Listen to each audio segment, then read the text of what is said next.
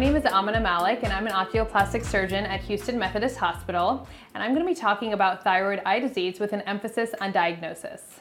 So, how do we make the diagnosis of thyroid eye disease? Well, it really is a combination of three different things looking at A, the clinical examination, including the signs and symptoms, B, labs, so we check the thyroid levels and antibodies, and then imaging can also play a role in helping us make the diagnosis, which we'll talk about a little bit more in detail later during this talk. So let's start with the clinical signs. What things do we need to be looking for on examination with our patients that suggest that our, they might have a diagnosis of thyroid eye disease? Well, the most common sign in thyroid eye disease is lid retraction. This is seen in 90% of patients. So what is lid retraction?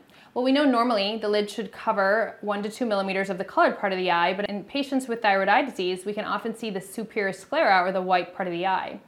And this is due to both a sympathetic overdrive that these patients might be having from their underlying hyperthyroidism, as well as some of the changes occurring in the muscles. So here are examples where you can see the white of the eye superiorly, uh, suggesting that these patients have thyroid eye disease. Patients with thyroid eye disease often will also present with exophthalmos, and this is the second most common sign seen in about 70% of patients. And this is where the eye is bulging out of the socket. This is a worm's eye view where you can see clearly that the right eye is bulging further out of the socket, um, suggestive of thyroid eye disease. So how do we measure for proptosis as clinicians? Well, we use this device pictured here called a Hertel exophthalmometer, and this really provides a quantitative measure of proptosis. So this is a device that rests on the lateral orbital rim, and it has two red lines that we align and then ask the patient to look at uh, one eye at a time to measure how far out of the socket it's projecting. And this gives us, again, a quantitative measurement of how far it's protruding past the orbital rim. Now, the average measurement can vary between races. The average measurement for Caucasians is 19 to 21. African Americans tend to have shallower orbits though, so their measurements are 21 to 23. And while Asian eyes tend to have deeper set eyes, so can have lower Hertel measurements. But aside from the absolute number, it's also important to check for any difference between the two eyes. Humans can be made with natural asymmetry of up to two millimeters uh, between the two eyes of where they're sitting in the socket, but anything greater than two millimeters really should alert us for the presence of another etiology uh, causing that difference. In addition to the lid retraction and the exophthalmos, restrictive myopathy can also be seen in about 42% of patients. And this is due to involvement and enlargement of the extraocular muscles behind the eye, as we can see on this histopathologic slide uh, with fibrosis uh, in the extraocular muscles. And on the bottom picture, you can see the significant enlargement of the extraocular muscles uh, in this gross specimen of a patient with thyroid eye disease. And this can lead to double vision, which is very disabling for patients. Luckily, the most severe sign of optic neuropathy, optic nerve dysfunction, is the least common, occurring in about 6% of patients. Now, this can happen due to the enlargement of the tissues behind the eye which can then lead to direct compression on the optic nerve. The eye sits in a closed bony socket, the orbit, so when you have all of the enlargement of the tissues going on behind the eye, that can lead to damage to the optic nerve with subsequent vision loss. And this is an emergency because it can cause permanent blindness if left untreated. You can also see optic nerve dysfunction from stretch optic neuropathy, where the eye is so far out beyond the beyond the socket that it's causing the, the globe to uh, tent and beyond stretch, which can lead to subsequent vision loss, as you can see in the clinical photograph of a patient who did present with bilateral optic neuropathy due to her severe thyroid eye disease. Now, what about the symptoms? What things are we going to hear from our patients who have thyroid eye disease? Well, up to 50% of patients with Graves' disease will report some sort of ocular symptoms during the course of their disease, so it's important to be familiar with what these are. Commonly, it can include dryness or a foreign body sensation in the eyes. As you can see uh, in the picture on the top, uh, extensive fluorescein staining on the cornea, uh, showing us uh, significant corneal dryness. Uh, these patients can also complain of light sensitivity or photophobia, tearing, double vision due to the muscle enlargement, redness due to the ongoing inflammation and swelling around the eyes, and often they can complain of a pressure, pain, or an ache, a throb, or even just an awareness of their eyes. Now, we saw some more dramatic examples of thyroid eye disease, but sometimes the presentation can be more subtle, um, as in this patient who you might think just has some extra left upper eyelid skin, but on closer examination actually had uh, about three millimeters of relative proptosis on that left side um, and did have uh, thyroid eye disease. So, important to be aware of some of the more subtle presentations that these patients can have. Now, orbital imaging is also helpful in our diagnosis of thyroid eye disease. So, what do we look for on imaging? We want to check the volume of the extraocular muscles because we know that thyroid eye disease leads to enlargement of the muscles. Um, and the enlargement that we see in thyroid eye disease spares the tendons. So, we're really looking at the muscle bellies. And the most commonly involved muscles are going to be the inferior rectus and the medial rectus. We also look at the volume of orbital fat because thyroid eye disease can cause enlargement and expansion of orbital fat, uh, so important to check for this. Imaging also has a role for preoperative planning prior to orbital decompression, which is surgery where we're removing bone and fat behind the eye uh, when we're treating our patients with thyroid eye disease. So the, the CT can be really useful in assessing for bony thickness, any adjacent sinus disease, um, again, to help with the surgical planning.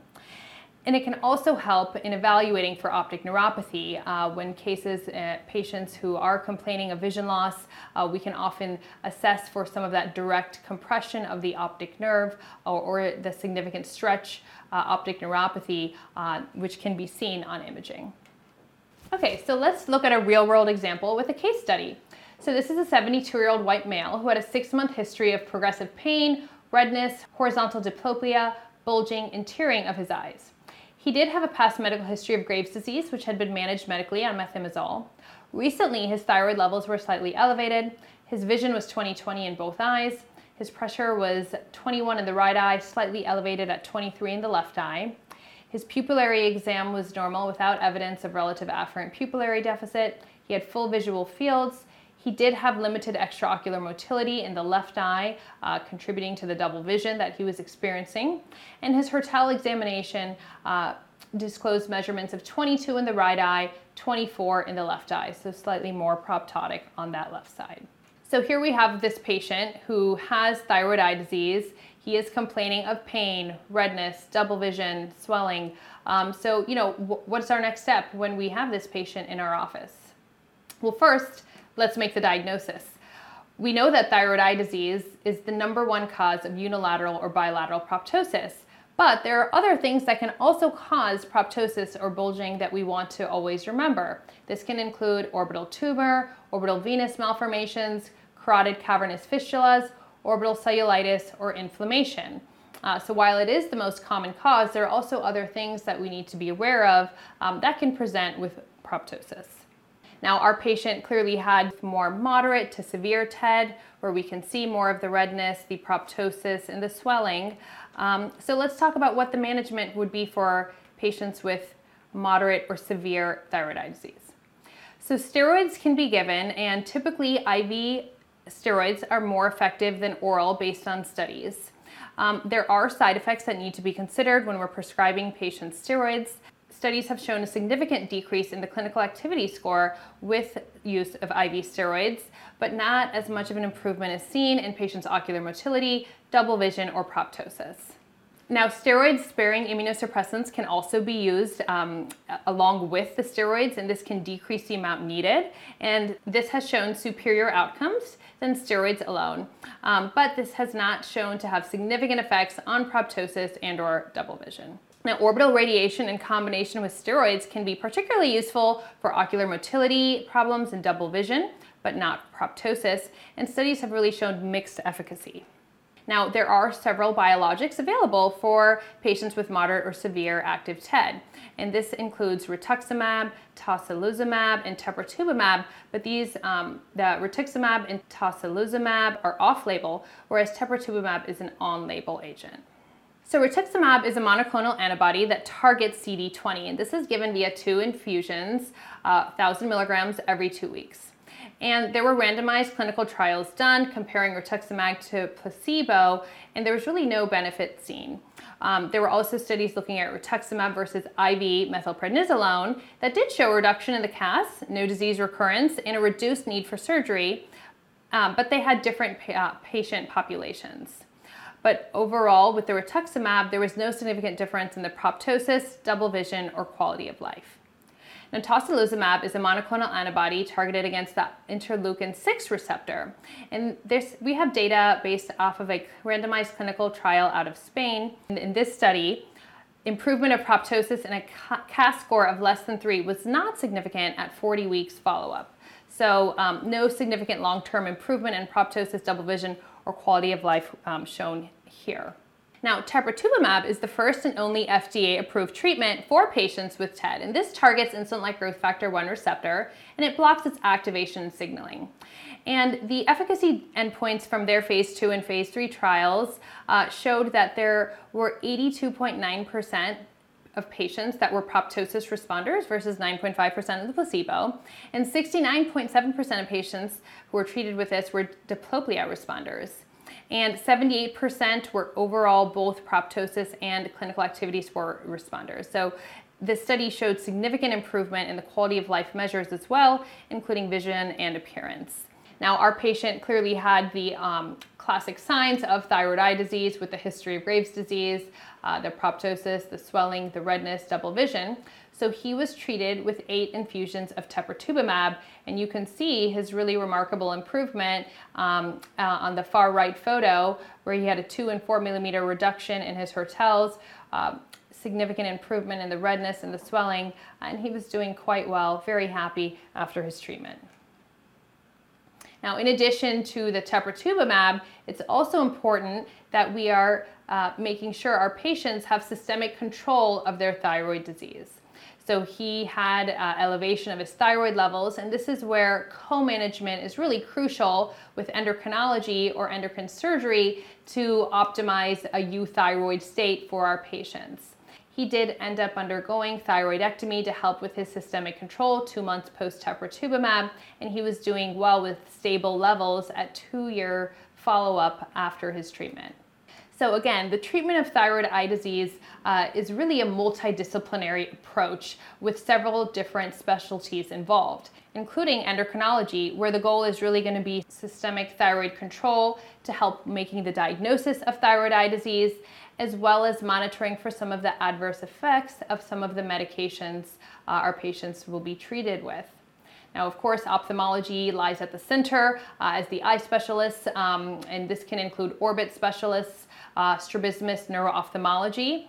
Uh, but rheumatology is also very important to help in selecting the appropriate immunomodulatory therapy um, and can often help with the prescribing of these medications and monitoring.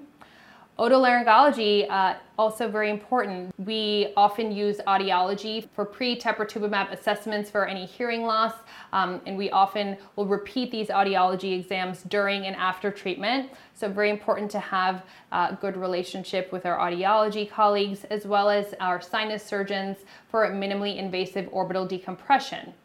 Radiation oncology, is also involved in the treatment of thyroid eye disease for patients who are refractory to other therapies or not surgical candidates who might benefit from treatment with orbital radiation. So, as you can see, thyroid disease and thyroid eye disease are separate, unique autoimmune diseases that really require distinct treatments, but a cohesive multidisciplinary team to optimize our patients' treatment. Now, again, why does multidisciplinary approach matter? Well, it can help with the early recognition and intervention of thyroid eye disease. Um, and when you have that relationship existing between endocrinologists and ophthalmologists, it helps get patients into offices quicker, um, get them diagnosed sooner, help them get treatment earlier and de- decrease their disease burden. It can also optimize ability to manage side effects from the medication and to help monitor the quality of life and the significant psychosocial impacts that thyroid eye disease can have on our patients. And so here's a five step approach to really reduce morbidity associated with TED and improving our patients' quality of life. So, first, it's the diagnosis uh, of Graves' disease and diagnosing that accurately. Um, also, screening all of these patients with Graves' disease for thyroid eye disease at every visit, asking the questions and looking for those signs. Third is alerting the patients with Graves' disease about the risk and being aware of it. And then preventing thyroid eye disease development or progression. Um, and that's really where we want to be uh, referring them for smoking cessation, um, making sure we're achieving euthyroid levels, avoiding radioactive iodine and active disease, and considering treatment with selenium for mild thyroid eye disease. And again, to refer to a specialist clinic early to identify the disease sooner, to then get them treated and uh, prevent some of these um, long term complications these patients can develop with thyroid eye disease. Thank you.